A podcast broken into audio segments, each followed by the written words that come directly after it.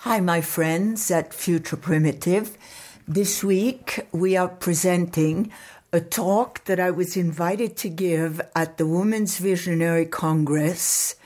This is about consciousness, healing, and social justice. The talk that I gave was on the weekend of July 27 29, 2012. This is a wonderful conference. It is a gathering of visionary women, healers, scholars, activists, and artists who study consciousness and altered states. I would like to thank Annie Oak very much for inviting me, as well as Carolyn Garcia, who has been a wonderful support. So I hope you enjoy this talk.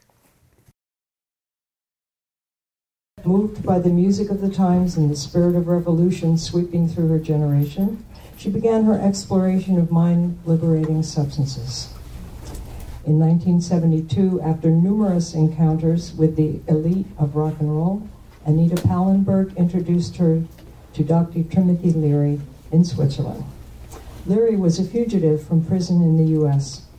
They became lovers, were kidnapped by American authorities in Afghanistan, and returned to California, where Leary went back to prison to serve a sentence based on the possession of 0.1 grams of marijuana. During Leary's three and a half years in prison, Joanna worked tirelessly to secure his release. She lived in San Francisco, where she collaborated, published, and distributed the six books he wrote in prison. Joanna traveled to England, Italy, and across the United States, lecturing about the imprisonment of Dr. Leary. In 1977, Timothy and Joanna's love affair came to an end after he was released from prison. Joanna lived with her son by Tim, Marlon, in the Caribbean on her boat named Kentra.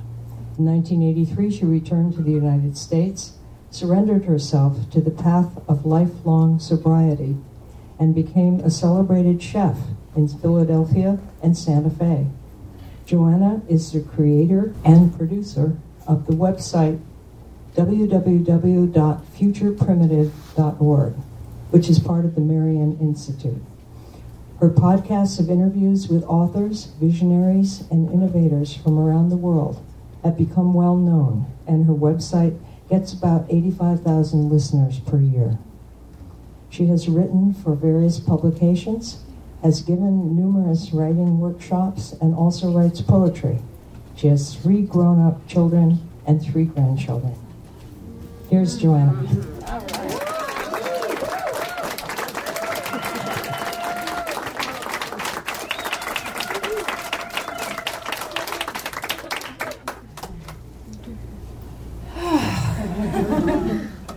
It's good to be home so many faces that I feel like I've seen before, and probably since I did grow up in the 60s and 70s, I have seen you before, but I don't remember. so I wanted to say that this is the story about how love found me in all the wrong places. and in a way, that's our story.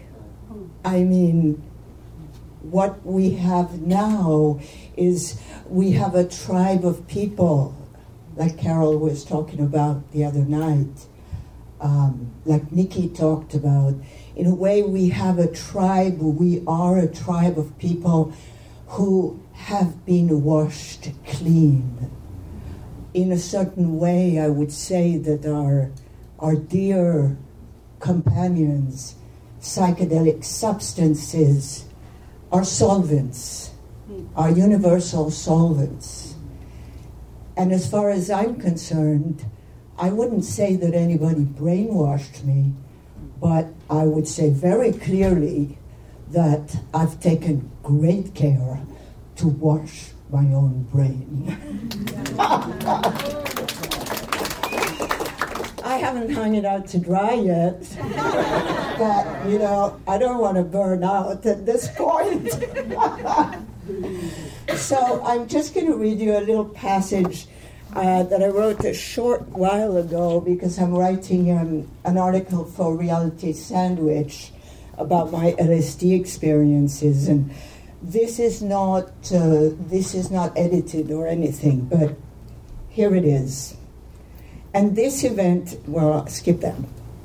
Uh, for six months, I had been driven to the California Men's Colony, the prison that Timothy had escaped from, and the prison he had been brought back to after our illegal capture in Afghanistan. Something beyond words brought us together inside the LSD experience. Timothy and I met in a place where the boundaries of ordinary life dissolved into infinity. I had recognized our connection the first night we tripped together at the house in Switzerland where we met. Both guided to the same space by incredible acts, acts of serendipity. At 26 years old, I had taken LSD half a dozen times before meeting the one who called himself High Priest. Down in the basement of his rented house, right by the Swiss lake, we had ingested a large amount of Albert Hofmann's problem child. Each time for me was an act of bravery. Every time, the last time or the first time. The start of the explorer's adventure, or more accurately, the uncontrollable zone. Since childhood, I felt like my mind was a torturous place strewn with terrifying landmines. I like to swallow the pill that flipped the switch to the land beyond my fragile ego. I always remember Jimi Hendrix. See you in the next world. Don't be late. TL's yellow Porsche 911 Targa a make, uh, was a makeshift space capsule. Timothy could, ha- could drive excellently on acid. His modern perspective did not seem to impair the functioning of his practical mind. For me, 45 minutes after taking LSD, any simple movement of my body in space was absolutely baffling. I marveled at things like my own breathing, anything I did, scintillated with a thousand meanings. Colors and shapes appeared when I moved my hands and feet. Guess you can relate. I felt Timothy's presence next to me driving the car through the snow covered mountains. But I could not I could not tell if this was interstellar traveling or simply a journey between one mountain village to another. Ease and awe was what I felt emanating from my newfound companion. I sensed the protective feeling that came from a father and a lover all rolled into this handsome middle aged man. LSD coursed through my veins. Timothy Leary had eloped with me. We came from different life stories, but a few days before at his house on the lake, we had converged like two clouds in the same sky. I was 26 years old. Uh, not only my mother was a narcissistic socialite, uh, but I was a narcissistic socialite with a lot of questions. A lot of questions. I don't advocate suffering, and much more than that, I don't advocate not knowing that you're suffering, which was the place where I was. Narcissistic, remember? Um, but suffering definitely made me uh, inquisitive and curious and wanting to have answers. So I found this man, and it was the time of, especially for a European young woman, stand by your man, find the alpha male, have him take care of you. Where is she? Um, in other words, score the man with the best drugs. You know, that was my time. Uh, I was reckless, but I wasn't stupid. so, or I should say, I was reckless and stupid. um, so I find this guy, and uh, I haven't read his books. All I, I've done is one time I was lying in a bathtub and I was pregnant out to here with somebody else's child, and I heard the Moody Blues. But Timothy Leary's dead, na na na na. I was on acid. Um, but, you know, that really penetrated me. And that's about all. That's about all. I got that message. Timothy Leary is dead. And now I found him through a set of incredible um, serendipities. So, anyway, that Timothy Leary character, he's 53, I'm 26. I don't know nothing about nothing. I'm dressing like a hippie because I love the fashions. Uh-huh. I mean, I had some gypsy skirts like you can't imagine, and granny shirts and the whole thing. I mean, I looked the part. Mm-hmm. And this guy says to me, You've come to free me. You're my perfect love, and you've come to free me. and I'm like, Sure, why not? Pass the joint, you know? Um, and he and I tripped for 49 days. 49 days, Bardo, a lot of you know about that. We were in this Bardo together for 49 days.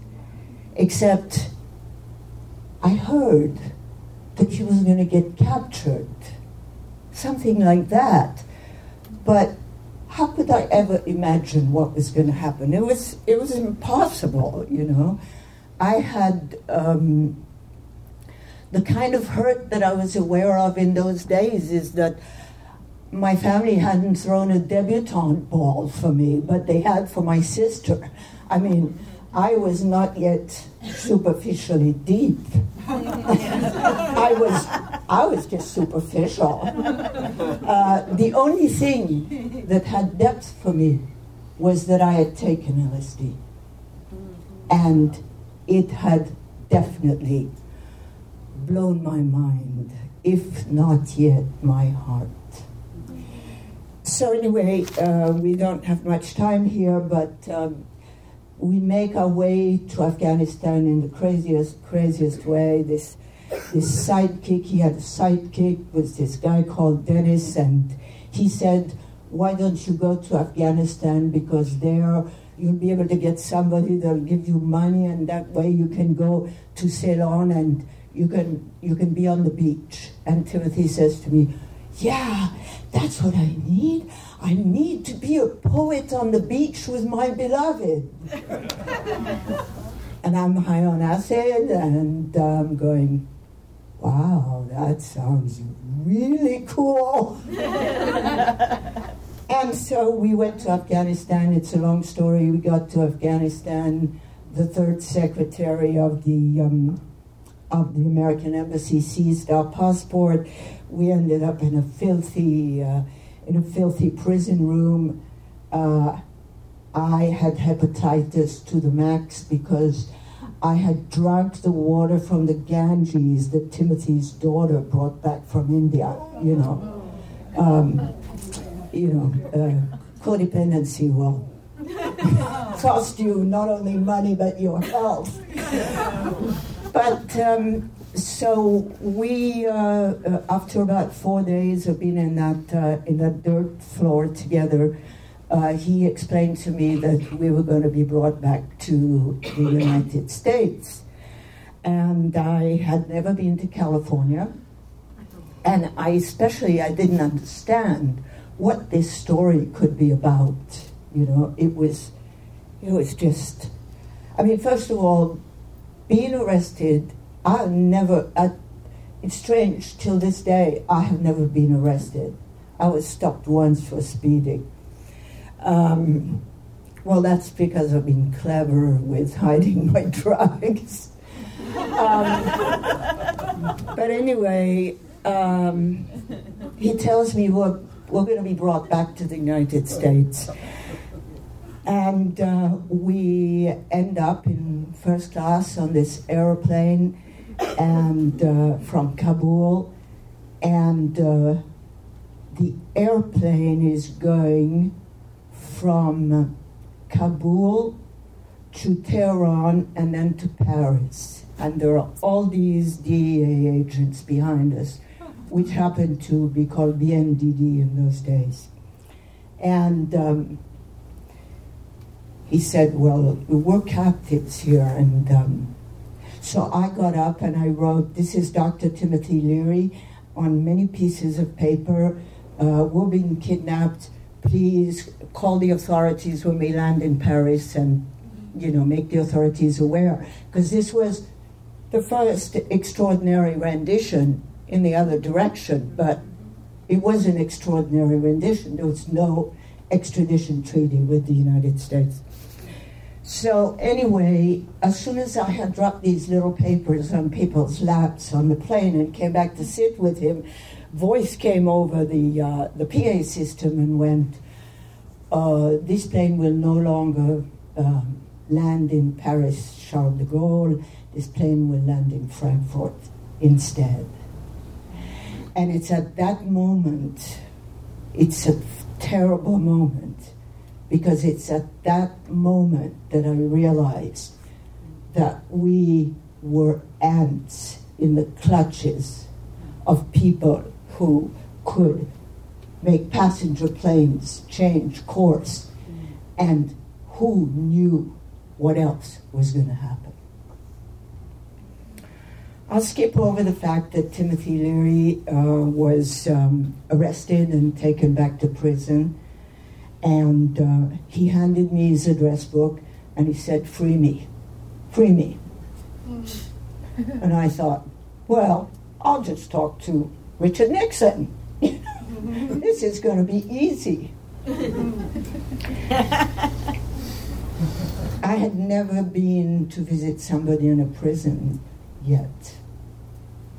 Um, it's a very strange pe- thing. People, some people here know a lot about it.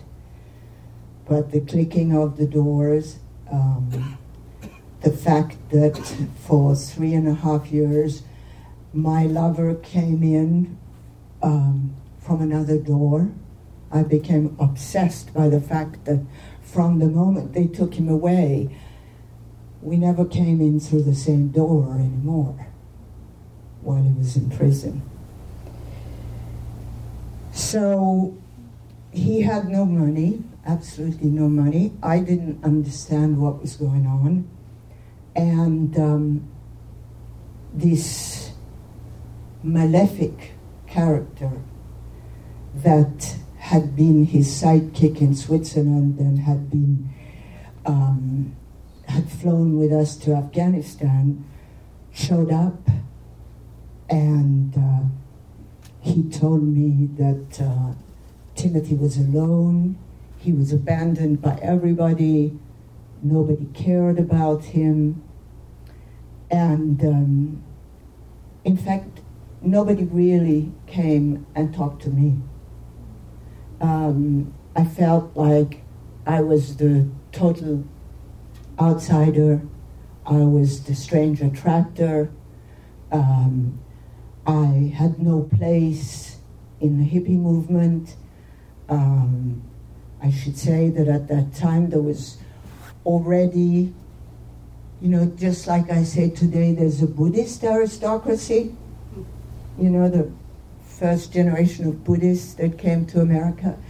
there, there was also a hippie aristocracy to a certain degree. And, um, and people were afraid. I mean, this story is one of the stories, one of them, of the downfall of the 60s. I mean, people had been made terribly afraid. Um, the uh, J. Edgar Hoover Nixon gang was there to exterminate the people from the 60s and anybody who was guilty by association. And I remember a particular day where I went in, well, I have to say that Timothy was extremely drugged when he was in prison.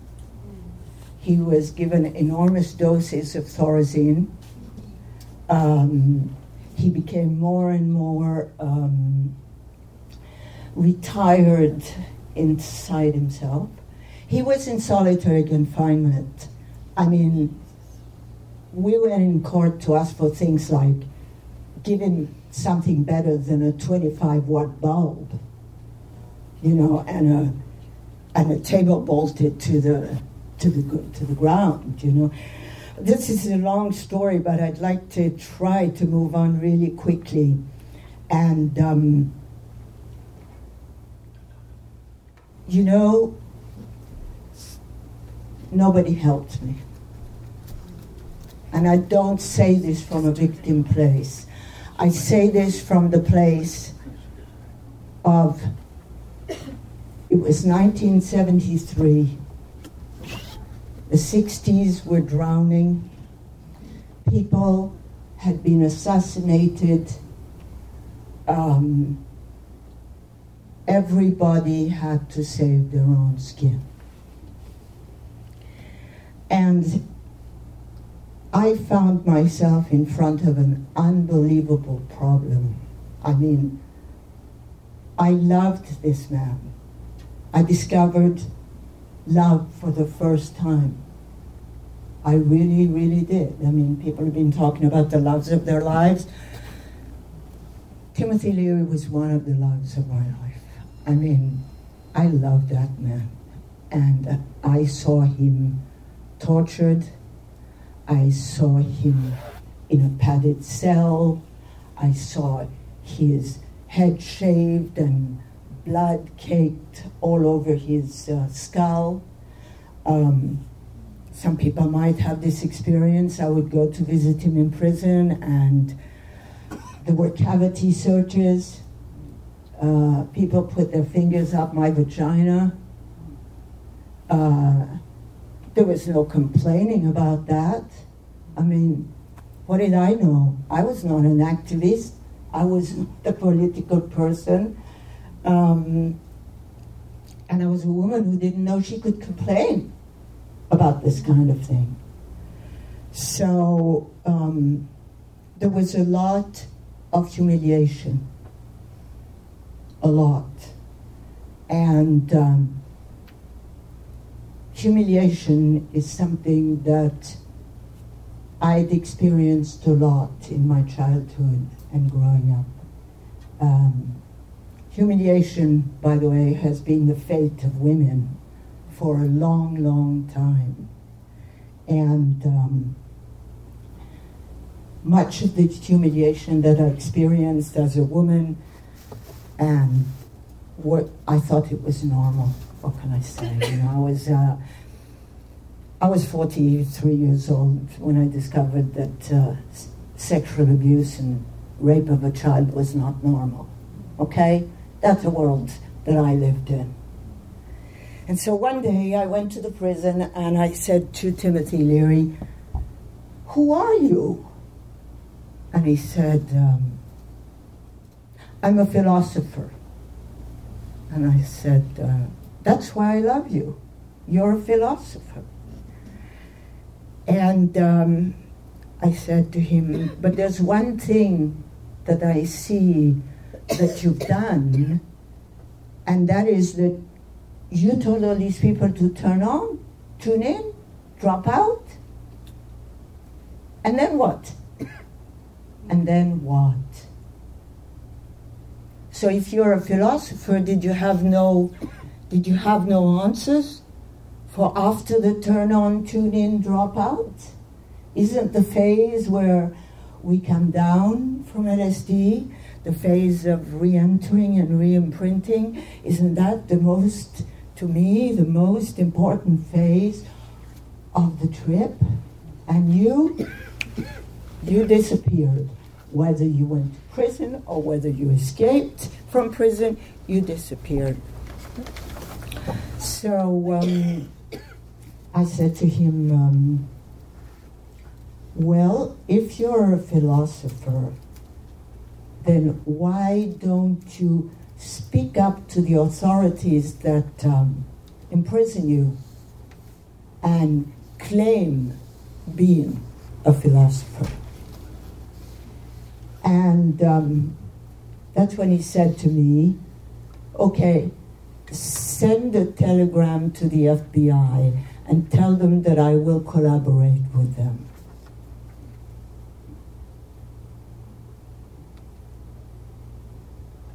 I didn't know what that meant. I didn't know you people. I did not know the people whose lives would be in danger. I had no relationship with the people whose lives would be endangered by my own actions. I was not a political person. I didn't understand. For me, the Vietnam War was something I watched on TV in Switzerland while the boats were running down the lake. So, um, for the next year and a half,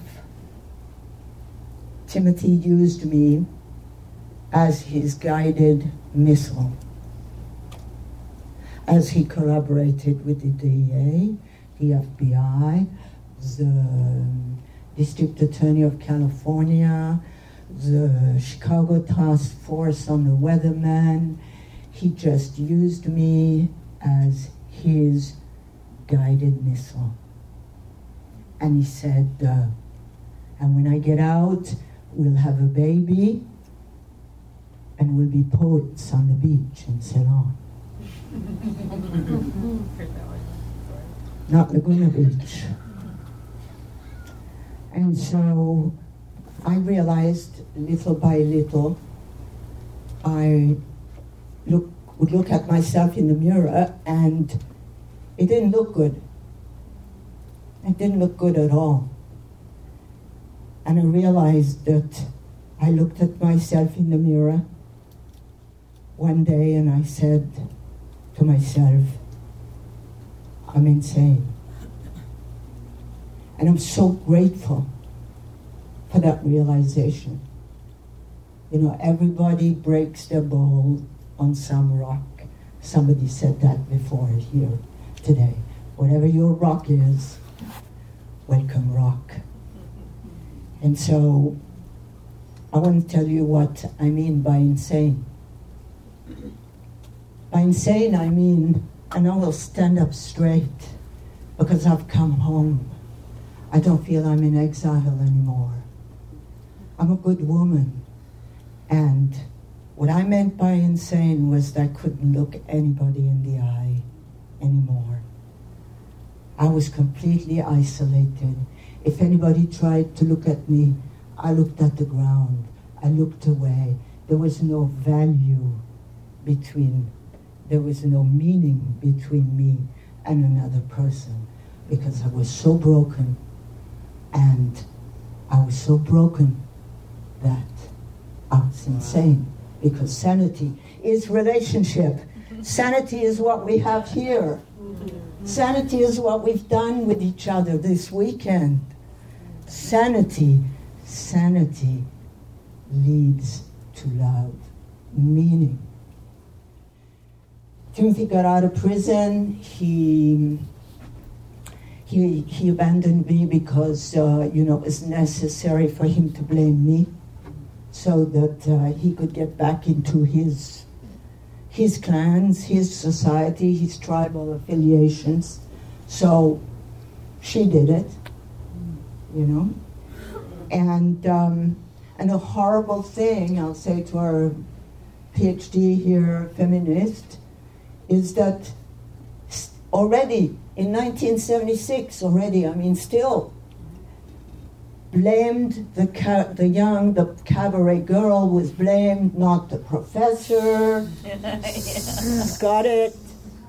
You know, Adam didn't eat the apple, she made me do it. And from then on, I mean, I, I was pregnant with Timothy's child, and he didn't talk to me anymore. And uh, I was six months pregnant and pick up the LA Times, and there's a whole page in the LA Times, an article that he gave about she did it. She did it. And damn the people who believed it, you know. Uh, it makes me a feminist. Believe me, it makes me a feminist. And proud to be a woman and knowing that responsibility is 50 50, and we're all androgynous, and we all have male and female, and nobody made anybody do it. Yeah.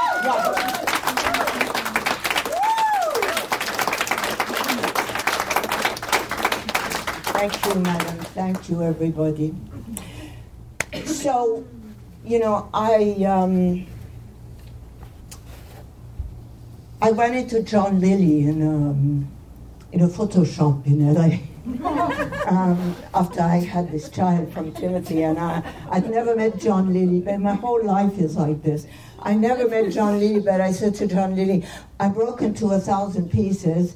I think everybody who comes uh, uh, down the street is going to kill me. And uh, this was not paranoia, believe me. I mean, when you've participated in busting the biggest um, um, pro counterculture lawyers and so on, uh, somebody's going to come down the street and probably kill you, especially if you did it, you know? So I said to John Lee, what should I do? And John Lilly said, uh, well, I think you're kind of, this was California, she, she said, I think you're kind of done with the planet and this continent. Uh, my advice is get a sailboat and get out there on the ocean. Because I don't think you've got anything left on the continent.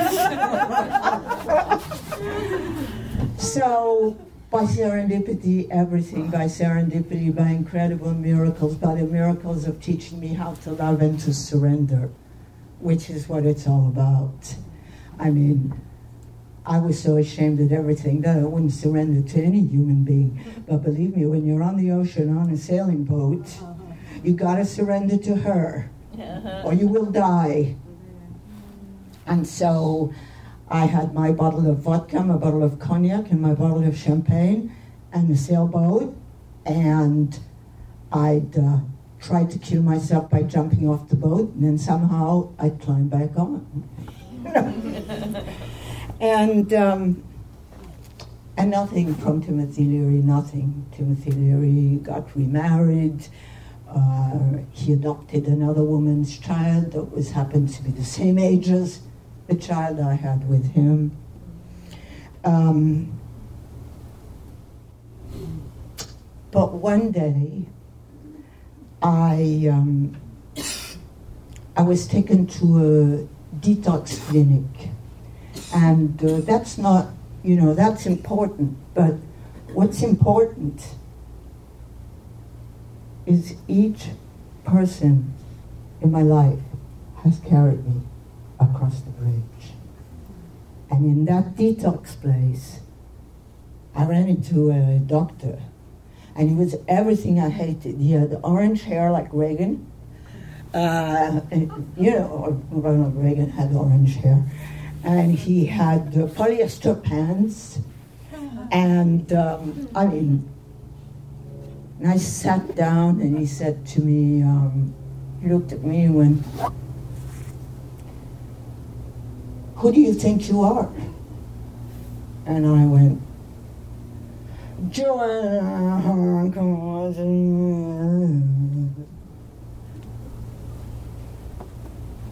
And it was over he looked at me and he said, um, There's nothing left of that. With such compassion, with such compassion, that he busted my heart open. I don't know what his name is. Never saw him again. And I said, um, this was 28 years ago. And I said, um, I'm leaving here now. And he said, fine. He took me to the bus. And um, got on that bus and I faced the fact that I was nothing. You know, like it takes two to nobody. and it was good. It was good because my arrogance almost killed me.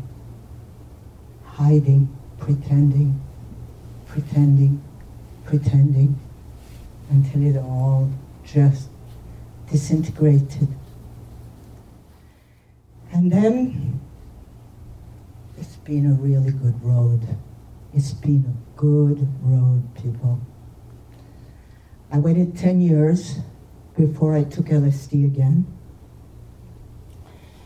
It's been a good road because uh, people have hugged me a lot and people have loved me a lot. And I don't own anything. I don't own a car. I mean, I the bank owns. I rent the car from the bank. You know. I don't own anything. I don't own a house. I don't own. I don't. I'm not. I don't. I don't own anything. I mean, and my things, my things. I don't even have any things. But you know, the great thing is that I've learned that I can wake up every morning and I can say, Thank you, thank you, thank you. Just before that vulture is almost sitting on my shoulder, thank you. And then I've learned that what my job is, my job is every moment of every day that I meet anyone, I will shine on them. Mm-hmm. And you know what? 98.7% of the people will shine right back. Right back. And I love that. I'm addicted to love. I'm addicted to relationship. I know why I'm here. I'm here to connect. Mm. So I just want to say a few words about um, when I took LSD um, after I was 11 years sober. And what I wanted to know is I, I wanted to know, we, we talked, we spoke about here at this conference, we spoke about religion and spirituality. Well, I, I, I, I don't Uh, I can't do religion, but.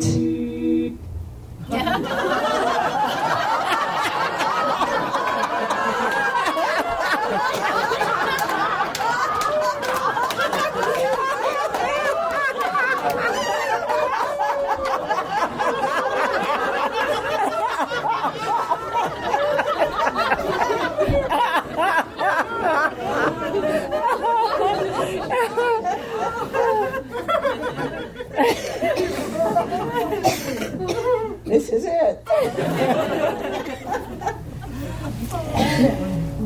it was um, like somebody spoke about when I took that LSD and I went up into the mountains in uh, in New Mexico. Uh, I wanted to see if this spirituality, which was, um, which for me was about being connected to everything, I wanted to see the spirituality was skin deep. You know, you always have to check if you're pre- if you're pretending, or at least I always have to check. so, um, but everything appeared to me as so beautiful.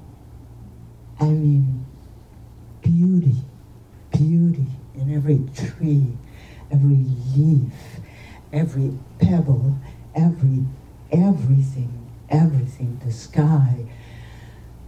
You know, uh, I had lost, I had lost country, I had lost money, I had lost family, I had lost my children, I'd lost everything. And you know what? In that moment, I knew and I know to the deepest, deepest place of my being that I belong with you and you belong with me. And that's my dignity.